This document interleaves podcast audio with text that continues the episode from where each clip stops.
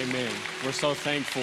We're so thankful for those that serve in the military, the armed forces, all the way across the world and here locally. One more time, if y'all don't mind, give them a round of applause. Amen. Yeah, for some reason, they wanted me to follow that video up. I'm not sure really how to do that. Uh, like Pastor James mentioned, my name is Ricky, and I'm a student pastor here. My wife and I, we lead our 8th through 12th grade ministry with about 20 of our best friends, and we love it. Um, if you aren't aware, high schoolers can be crazy, but we love it to death. We enjoy it. Um, a little bit about us here recently is we just had our second child. His name is Kai. And so we had Ellie, who will be two in August.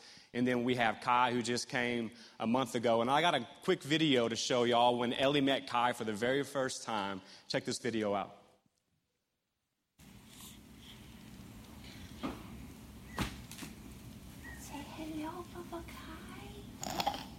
Gentle. I Feel his hair. It's soft. Gentle. Yeah.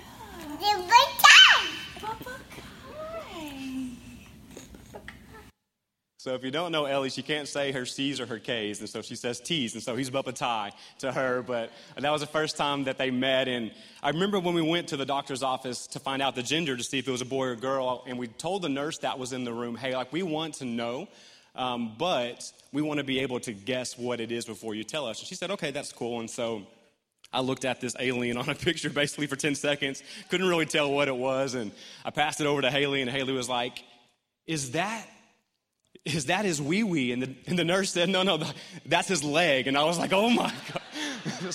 so, but he is a boy. His name is Kai. Um, Ellie, welcome to church. Ellie, um, Ellie loves Kai to death, but maybe even more than loving Kai, she loves to poke him in his eyes. And so, if y'all have any tips on how to stop that, I'd love to talk to you after the service to get some pro tips from you. Um, I've heard it said as I was growing up, it takes a village to raise a child, to raise a baby, and I am complete agreement with that. We have an amazing family here locally. Our life group loves on us, and this church, y'all love on us. I know when we were in the hospital, y'all were praying for us. I want to say thank y'all. Y'all all part of our village, and so I just want to say thank you uh, you mean a lot to us. Um, we are in the staycation series, which is a cool way of saying there's going to be a lot of different speakers, a lot of different topics all throughout this summer.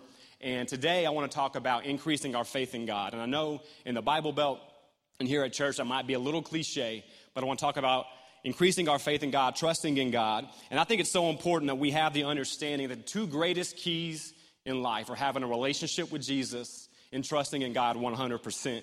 You know, there's these things that we trust in life to me that are kind of alarming. Like when we go to the store and we buy a puzzle, you know, we take the puzzle home and we put it together. And I haven't bought a puzzle probably in 15 years, but just stick with me here. And so you, when you get the puzzle, you don't go home and unwrap it and unbox it and count all the puzzle pieces. You just trust that the puzzle company, that they did their job correctly and all the pieces are in the puzzle. When um, you drive to work every day, it's not like you go underneath your car and check the brake pads and then you drive to work. You just check you trust that the brake pads are going to do their job every single time. When you walked into church this morning, that chair that you're sitting in right now, you trusted that whoever made that chair constructed it carefully, they constructed it correctly. Otherwise, you would have risked embarrassment in front of hundreds of people if you would have failed. You trusted that chair. We even trust the 18 wheelers going down the concrete tunnel, what I call 67 167, to stay in their own lane. We trust them most of the time. However, we have a hard time trusting the same voice that spoke the universe into existence. And today, that's what I want to address that voice that speaks to us, that tells us to increase our faith. I want to try to do that through this perspective, this lens of Elijah. He's a prophet in the Old Testament. Look, I love the New Testament, I love reading about Jesus, but I also love the Old Testament and learning the context to the scriptures, learning the stories. So today we're going to talk about three stories of Elijah. And it's important to note that Elijah, the reason he was important because he was a prophet. And so, in a real way, he represented God to the people that were around in his time. He was a spokesperson. But in his time, the people were rebelling against God. They were running away from God. And so he was trying to restore proper worship to God. And so let's um, hop into those stories today. And I want you to know that as we get into these stories, God did not stop his people from going through hard times. He did not stop them from having hard seasons in their life, but instead, he tried to show them that in those seasons, that's where their faith can be increased the most. Before we get any further, I want to pray real quick. God, thank you so much for the opportunity to speak to my church, to your church. I pray that you would just give me the words, Lord, that you would soften our hearts, that we'd be able to hear from you today. We learn something and go closer to you. And I pray in the name of Jesus that somebody comes to the salvation, the saving knowledge of Jesus Christ as their Lord and Savior today. In Jesus' name, I pray. Amen. And so, when it comes to increasing our faith, I think the first thing we have to do is we have to make room in our lives. And that might be in your notes there. We have to make room. So, when we got married, um, I was living at my mom's house, my parents' house, and Haley was living at her mom's house. And um, I had one bedroom. I shared a bath with my brother. Um, not a bath, a bathroom with my brother. And uh, wow, that was incredible. Um, and so when we moved into this apartment, it was two bedroom, one bath. And so I thought we upgraded, you know, but how many of y'all know that extra bedroom turned into a really big closet? The door stayed closed all the time. No one walked in there, including us. Uh, and so we moved into this apartment. We thought we had enough room. And then we began to have friends over. We began to make friends, have them over for dinner. And um, this is a whole other message another time about compromise in marriage. I had a 90 gallon saltwater fish tank in our dining room in our apartment. And so our dining room table, we had to pull it out and set it directly in front of the TV to have dinner with our friends. And so uh, that's when we realized we were running out of room. And then we started hosting life group. We would have 10 to 15 high school guys in our living room having life group trying to discuss scripture or to talk about their intimate secrets and all this type of stuff. And how many of y'all know that having 10 or 15 guys in an apartment living room is like trying to have life group in a chicken nugget box from Taco or from McDonald's? This is not going to happen. It was so crammed in there. We decided we had to upgrade and we had to make room. And I want to dive into our first story. It's in 2 Kings chapter 4. All three of our stories today are 2 Kings. We're going to start with verse 8. It says, One day Elijah went to Shunem, and a well to do woman was there who urged him to stay for a meal. Amen. So whenever he came by, he stopped there to eat, and she said to her husband, I know this man who often comes our way is a holy man of God. Let's make a small room on the roof and put it in a bed and a table, a chair and a lamp for him. Then he can stay there whenever he comes to us. And so this couple, they made a room at the top of their house, like there was no room there previously. They made this room at the top of their house for Elijah because he would travel from city to city when he was doing his ministry and needed a place to stay. Now, Elijah, being a good guy, he's being a holy man of God, he wanted to return the favor to these people. And so, what he did is he had a friend try to decide from this couple what they wanted the most. And come to find out, they wanted a child. And mainly because of their age, they could not have a child. And so, Elijah told this woman, this lady in this scripture, hey, you're going to have a child. And basically, she says, please do not get my hopes up. You know I want this child. Don't get me excited. And he said in verse 16, about this time next year, you will hold a son in your arms. Again, this lady was telling Elijah, this prophet of God, do not get my hopes up about this child. A year later, the baby came. And then several years later, he began to work out in the fields with the farmers. And he got hit in the head by something. It's not really clear in scripture, but he begins to die. And they carry him up the stairs to Elijah's room. And it was in Elijah's room that this young boy, he died. Can you imagine if you were the parent in this situation. I told you, don't get my hopes up. They're probably heartbroken, frustrated, probably angry with Elijah, probably angry with God in this moment. And so it's important to remember the prophets represented God to these people. And so, in a way, it's like this lady was angry with God. And she runs and she finds Elijah. And again, she's like, Didn't I tell you, don't get me excited for this child? I know you haven't heard yet, but he died in your room. And so if I'm Elijah, I'm starting to freak out a little bit, I'm starting to panic. And scripture says that he ran like 10 to 12 hours to go back to this house, to go to his room. And he finds this boy dead in his room. And Elijah, he prays to God, and scripture says, man, this is weird, y'all. This is why I love the Old Testament because it has things that the New Testament just wouldn't have. Elijah, he goes in his room and he lays on top of this dead boy. So Elijah is alive, this boy is dead. He lies on top of him, hands on hands, his eyes on his eyes, and his mouth on his mouth. This was a method that he got from God to bring him back to life. How many of y'all know that's kind of awkward? So Elijah, this boy begins to grow warm, but not back to life yet. So Elijah says that he paces around the room and he goes back and he lays on top of this boy one more time, hands on hands, eyes on eyes, mouth on mouth. And this boy, he comes back to life. He comes back to life. And as I was preparing this message, I kind of asked myself, why? Why did they carry the dying boy up to Elijah's room?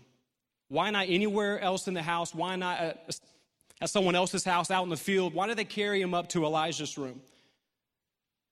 I think God wanted to show up in the same place where the lady made room in the first place. I think God wanted to show up where the lady made room. And so, in this place where there was no room before, on top of her roof, not only did Elijah show up, not only did God show up to give her this long awaited child, miracle number one, he showed up again in that exact same room to give her miracle number two to bring this baby back to life. And I believe the whole time he, God, was trying to show this woman it was God doing a miracle in her life the whole time.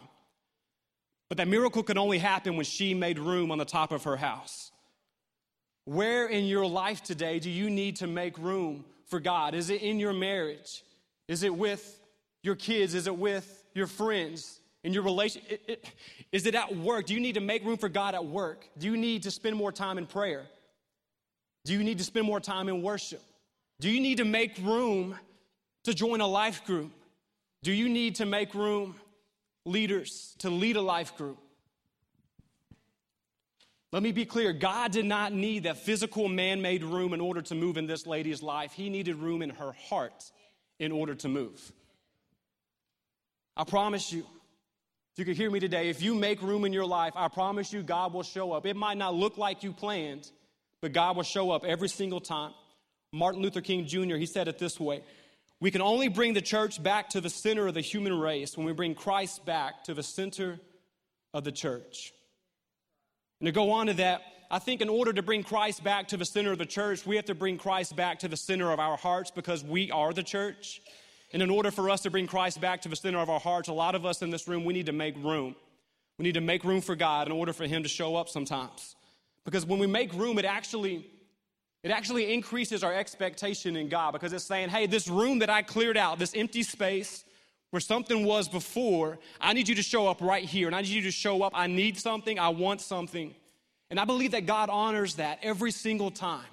And I believe as a culture and as a church, we need to expect God to move. That's who He is. We need to expect it. And that's my point number two is to expect more. Expect more. Look, in most areas of my life, I love it when I receive more than I had planned. Like, but I don't want more bills. I don't want more dirty diapers. And I don't want more construction on the interstate in Jesus' name. No way. But look, I love more. I love it when I reach in my pocket to pull out some lint and a $5 bill pops out. Hello, I'm going to Taco Bell. I'm getting me a $5 box. I love it when I go to a restaurant and order a five piece chicken strip and they give me seven. I feel like I just beat the restaurant that night. Some of y'all know what I'm talking about. I love it. it. Doesn't happen often, but I love it when the Hogs win more games than what I expect. I know it's a little soon for that.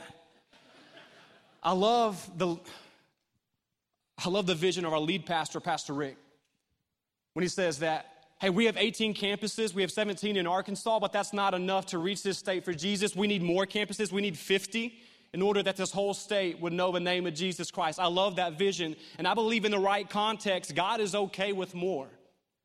I believe He's okay with more. And a lot of times, God will bring that more based off of what we already have. That leads us into our next story, 2 Kings chapter 4 again. This is verse 2. Says Elijah replied to her, How can I help you? Tell me, what do you have in your house? So, I'll give you a little bit of context real quick.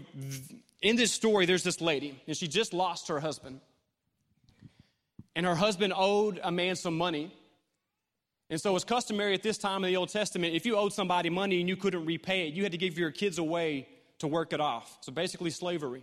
Now, this lady had two kids. I am a father of two kids, they're not of the working age yet but I do not want to give my kids away to work off a debt that I had. And so this lady, as you would imagine, is not content with her circumstances. And so she runs to Elijah and says, Please help me with this debt. Please give me a way to get out of this debt. And then it says in verse 2 Elijah replied to her, How can I help you? Tell me, what do you have in your house? Your servant has nothing there at all, she said, except a small jar of olive oil. Elijah said, That's great. Go around and ask all of your neighbors for empty jars, but don't ask for just a few. Don't ask for just a few. Don't ask for just a few. A couple of things here in the scripture. Elijah is beginning to raise the expectation level of this lady, but she has no idea what's going on yet. She doesn't know what miracle is about to happen. And second thing is, this lady already has in her house what is needed to make the miracle happen. Let's keep reading. It says, Then go inside and shut the door behind you and your sons. So Elijah's telling her, block out the distractions, pour oil into all the jars, and as each is filled, put it to one side. So she's getting these jars, she's filling them, put them to the other side. She left him, shut the door behind her and her sons. They brought the jars to her, and she kept pouring. When all the jars were full, she said to her son, Bring me another one. But he replied, Mom, there is not a jar left.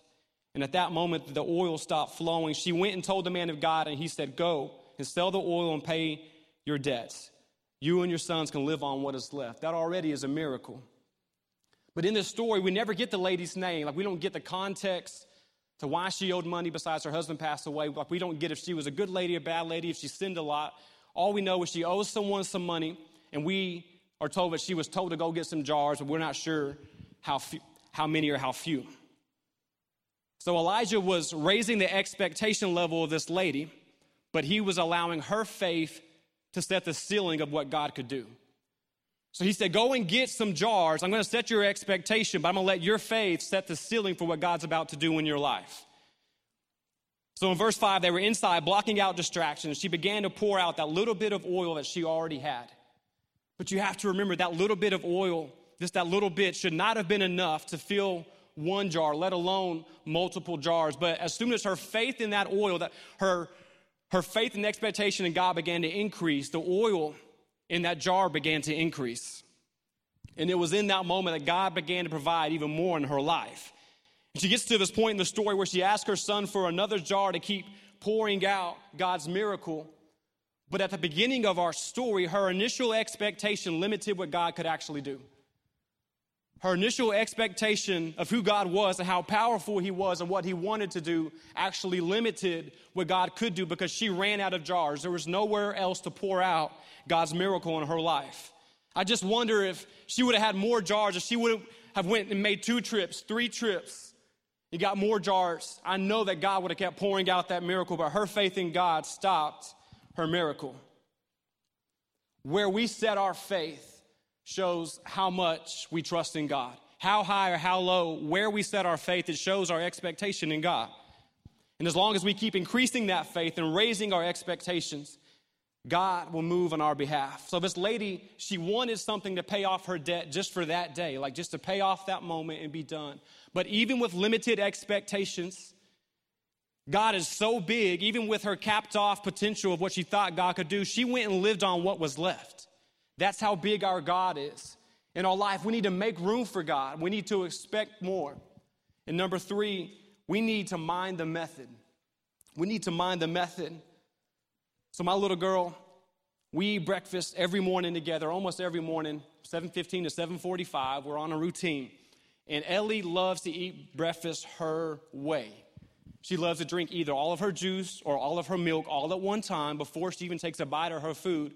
And if you're a parent or if you have common sense, you know that that fills her belly. Like there's no more room because she drank all of his juice. Now I try to ration and reason with a two year old. That does not work. But I try to tell her, hey, baby, if you drink all of your juice, you're not going to have room for your food. Now I know the juice, it tastes good, but it's not going to sustain you as long as the food will. And she's like, love you. And it's like, no, no, no, like you don't get it. Like, don't drink all of your juice at first. But Ellie wants to eat breakfast her way. She wants her juice and she wants it now. I wonder how many times our Father is asking or telling us, do not drink all of the juice at first. I know that juice tastes good. I know that your way looks good, but I have something that will sustain you longer if you do it my method, if you do it my way. That juice that we like is not going to sustain us as long as that food will. Minding God's method will almost always include us getting outside of our comfort zone, letting go of our way and doing things God's way. And there's some things that He'll ask of us that the methods really don't make sense at all. Like, can you imagine in today's culture, hey, Elijah, go lay on top of this boy, hands on hands, eyes on eyes, mouth on mouth. Elijah's like, God, don't you know that's not gonna work? That's gonna get me 20 years in prison if I do that. We think his methods might not work, as if we're God. Then you have David and Goliath. Look, David wasn't even expected to go out to the battlefield to fight, but yet there's this giant named Goliath. Scripture said he might have been nine feet tall, pretty big man. And no one has the courage to go out and fight him. And Goliath is taunting the people of Israel, saying, Your God's not real. Y'all are terrible. Some things that I can't say. Even though it's in Scripture, I feel kind of weird saying it uh, because he is just taunting Israel. He's taunting the Israelites. And David kind of gets news of this as he's on the battle line, just kind of bringing a message and a ham sandwich. And, you know, he's there, and God gives him this method. He says, David, I need you to go attack this giant with a slingshot. Take five rocks, go attack this giant, and you'll kill him. How many of y'all know the only reason that David dropped the giant dead is because David did exactly what God said? David didn't grab a sword, he didn't grab all this extracurricular stuff. He minded the method of God, and that's the only reason he got to cut off that giant's head at the end of the day. He did exactly what God said. And there's times that we can think, well, God, your methods are out of date, they're old, they're antiquated. To me, I believe it's a shame that here in the Bible Belt, here in church, the two greatest weapons in the world, we pass off as cliche, and that's prayer and God's Word. We say, oh, that's for our grandparents. That's, that's back in the Old Testament. No, no, no. Like, that's for today. That's how you win your fights is with God's word and with prayer. I want to ask you a question. What would the health of our church look like if our church prayed like you prayed? And what would the health of our church look like if our church read the Bible like you read the Bible? Look, this Bible here, this book, is a 66 book love letter step by step instruction manual, user's guide, how to make decisions, how to have joy, how to have peace, how to love others, yet we disregard it because we think it's antiquated and old. And look, what you can't find in this word, you can find in prayer.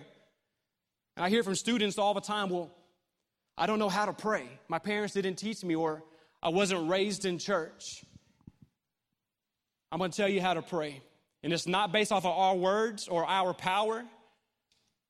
But pray like everything in your life depends on your prayer. Again, it's not our power, it's not our might, but when someone walks in the room and you're praying, can they tell that your heart is on the line? If the answer is no, maybe you need to pray with a little more fervor in your life. You need to expect more out of God. When it comes to prayer, you can pray boldly. Scripture says to approach his throne with confidence. We are the sons and daughters of the king. Why would we approach the Father out of fear? He has called us, He is for us. Approach His throne boldly, pray specifically. Look, for all the parents in the room, how much more likely are you to give your child a gift, the one that they want, if they ask for it specifically and by detail and by name? I believe God can work the same way. And pray like you've already won. Pray like you've already won because in reality, even if your prayer does not turn out the way you wanted it to, even if your prayer seems to not be answered, Scripture says that God is always working behind the scenes on our behalf and that He's always doing more than we could ever hope, ask for, or imagine. And so, even if our prayer doesn't turn out the way we want it to, we're still winning because God is still moving. God's methods might not always make sense, but God's methods make things happen that would not happen if we did not obey. Doing things His way makes things happen that would not happen if we did not obey those. Our last story is in 2 Kings chapter 5 about a man named Naaman. Now, Naaman, he was a powerful man. He was a commander of an army. And he got this way because he was an awesome soldier. So people honored him, they revered him, they feared him even. So he had a crowd around him at all times. People looked up to this man. However, Naaman had leprosy. And I have a picture it's going to show for just a few seconds because it's a little graphic. So that's a moderate form. If you look online, there are way worse images than this. You can imagine this man of power, Naaman, has this on his skin, yet he's over all these people, and obviously he wants this to be gone. And so he goes and he runs to Elijah to be healed of this. And in verse 9 of chapter 5, it says So Naaman went with his horses and chariots and stopped at the door of Elijah's house. Elijah sent a messenger to say to him, Go wash yourself seven times in the Jordan River, and you and your flesh will be restored, and you will be cleansed. So Naaman, like he hears this and he's angry because he came all this way to Elijah to, to do this miracle his way, to do it Naaman's method, Naaman's way. In verse 11 it says, But Naaman went away angry and said, I thought that Elijah, he would surely come out to me and stand and call on the name of the Lord his God, wave his hand over the spot and cure me of my leprosy. Are not the rivers of Damascus better than all the waters of Israel? So he's saying, like, isn't the water cleaner back home? Couldn't I just wash there? Couldn't I wash in them and be cleansed? And so he turned off and went in a rage. Naaman's servants went to him and said, My father, if the prophet had told you to do some great thing, would you not have done it? How much more then when he tells you just to wash and be cleansed? I think in this moment we're getting a peek into Naaman's heart to where he wanted the miracle, but Naaman did not want the method. He wanted the miracle, but he didn't want to do it God's way. Is there something in your life God's asking you to do? Is there someone He's asking you to approach? Is there a relationship that God is asking you to begin to restore? And you look, you want the positive outcome, yeah, but you're not wanting to do what it takes to get there. Naaman, he finally heads to the Jordan to get in the water, and y'all, it's like the Mississippi or Arkansas River, like you, like you just don't get in it to get clean. Like it's just, like you don't. It's dirty water. And I just wondered that after a couple of times he gets down in this water and looks back at his skin, he still has leprosy. If he begins to question God, and even up until the seventh time, there's probably people around him watching. He might even be thinking, What am I? What am I doing getting in this dirty water to be cleansed? But God's voice through the prophet Elijah told him to get down seven times. So he went down and dipped himself in the Jordan. This verse 14. As the man of God had told him, and his flesh was restored and became clean like that of a young boy. The miracle matched exactly what God said would happen. The method might not match what we had in mind, but the method will always match God's miracle. It will always match God's miracle. I want to share a story from my life last September to encourage y'all today. So, we were wanting to have our second child, and we got news in late or I'm sorry, early September that we were going to have our second child, and we were excited. I wanted a boy. I didn't really tell Haley that at first, just in case it was going to be a girl. I didn't want her to be disappointed because my expectations, and so I wanted a boy. Um, and just to skip a lot of details, I was at a woman conference in, I guess, the last week of September of last year, and I get a text from Haley and say, "I need you to come home. There's something serious." And so, basically, we received news that we believed 100% that we just lost our child. And so I get home in the driveway, obviously emotional, didn't really have the words to say to my wife. And so I sat in my car and I just prayed to God. I said, Look, I don't have the words, I don't have the strength, I don't know what to do when I go inside. And so I need you to show up. I need you to tell me what to do. He said two things. He said, I love y'all. He said, I want you to pray something bold over your family. I was like, well, that's better than my idea. Like, I'll do that, I guess. And so I walked inside, and for about 30 minutes, I like we didn't really say a whole lot. We just, you know, just overwhelmed with emotion. And I just remember grabbing her hand with my hand and putting my other hand on her stomach. And I don't remember my entire prayer, but do you ever have those times where you pray to God and you're almost like reminding yourself and reminding God of who God is? It's like, hey, God, like, I know you're good and I know that you're for us, and I'm praying this out loud. And I know that you created us out of dirt, and I know that you love us. And I'm kind of stumbling through this prayer. And I said, But God, you sent your son to die for me, and we accept that and we know that. And because he died for us and rose again, because we believe that, then his spirit's inside of me. I have the same power as Jesus. And I'm praying this to God and over Haley. I said, God, if it is your will, please hear my heart. Through the power of the Holy Spirit, the name of Jesus. If this, if, if this baby is not here, if the baby is not alive, I pray it comes back to life in Jesus' name the boldest prayer I've ever prayed in my entire life. I just remember saying, Lord, no matter what, even if the outcome is not what we want, please know we want this child, but even if that does not happen, we will love you, we will trust you, and we will do our best to serve you in our local church. And basically, I ended the prayer, and for a week or so, we didn't. It was hard time in our marriage because we didn't have the words to say to each other, and my heart goes out to anyone who's had to go through that. I'm sorry. We, about a week later, I was here, and Haley went to the hospital just kind of for a checkup to make sure that she was okay. And in an ultrasound, there was a heartbeat, and there was a baby. And it's the same baby I introduced this morning. His name is Kai. God is so good, y'all. God is so good.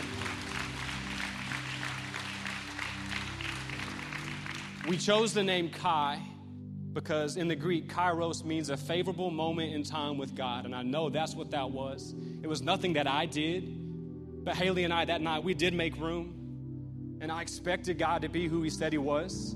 And I held Him to it, and He's okay with that.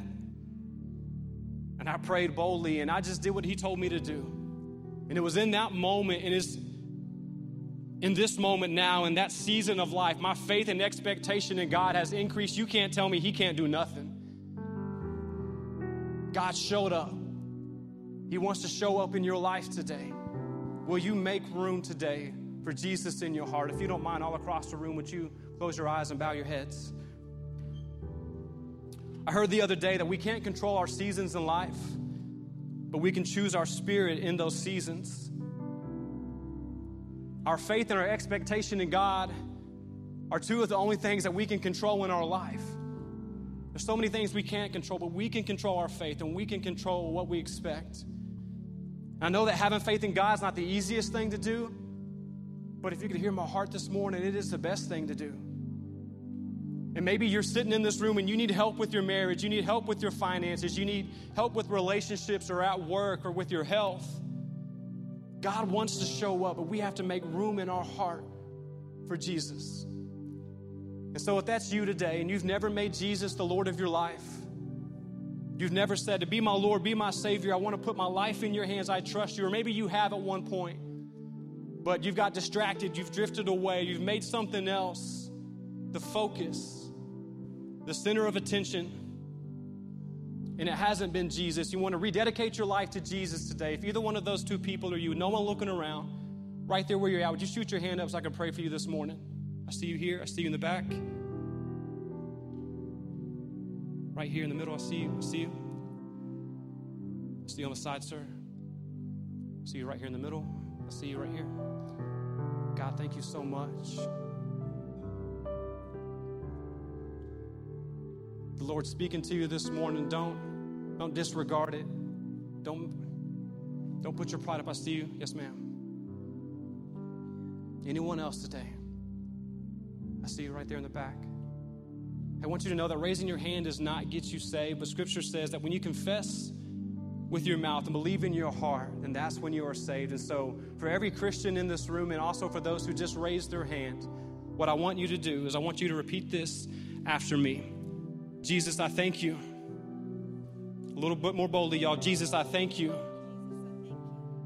I know that I'm not perfect, and I know that I've messed up and my sin has kept me away from you. I know that you died for me and that you rose again. You defeated death and defeated my sin. I believe in you today. Help me to live for you every day. Today, with my mouth and in my heart, Jesus, I choose you. God, thank you so much for every hand that was just raised. Lord, we give you the glory today. I know right now heaven is celebrating, they are roaring. Help us to increase our faith in you, our expectation in who you are. Remind us that you are for us and not against us, that you love us, that there's a purpose you place inside of us since the beginning of time to lead people to your kingdom. Remind us of that purpose every single day. It's in Jesus' name that I pray. Amen. Amen.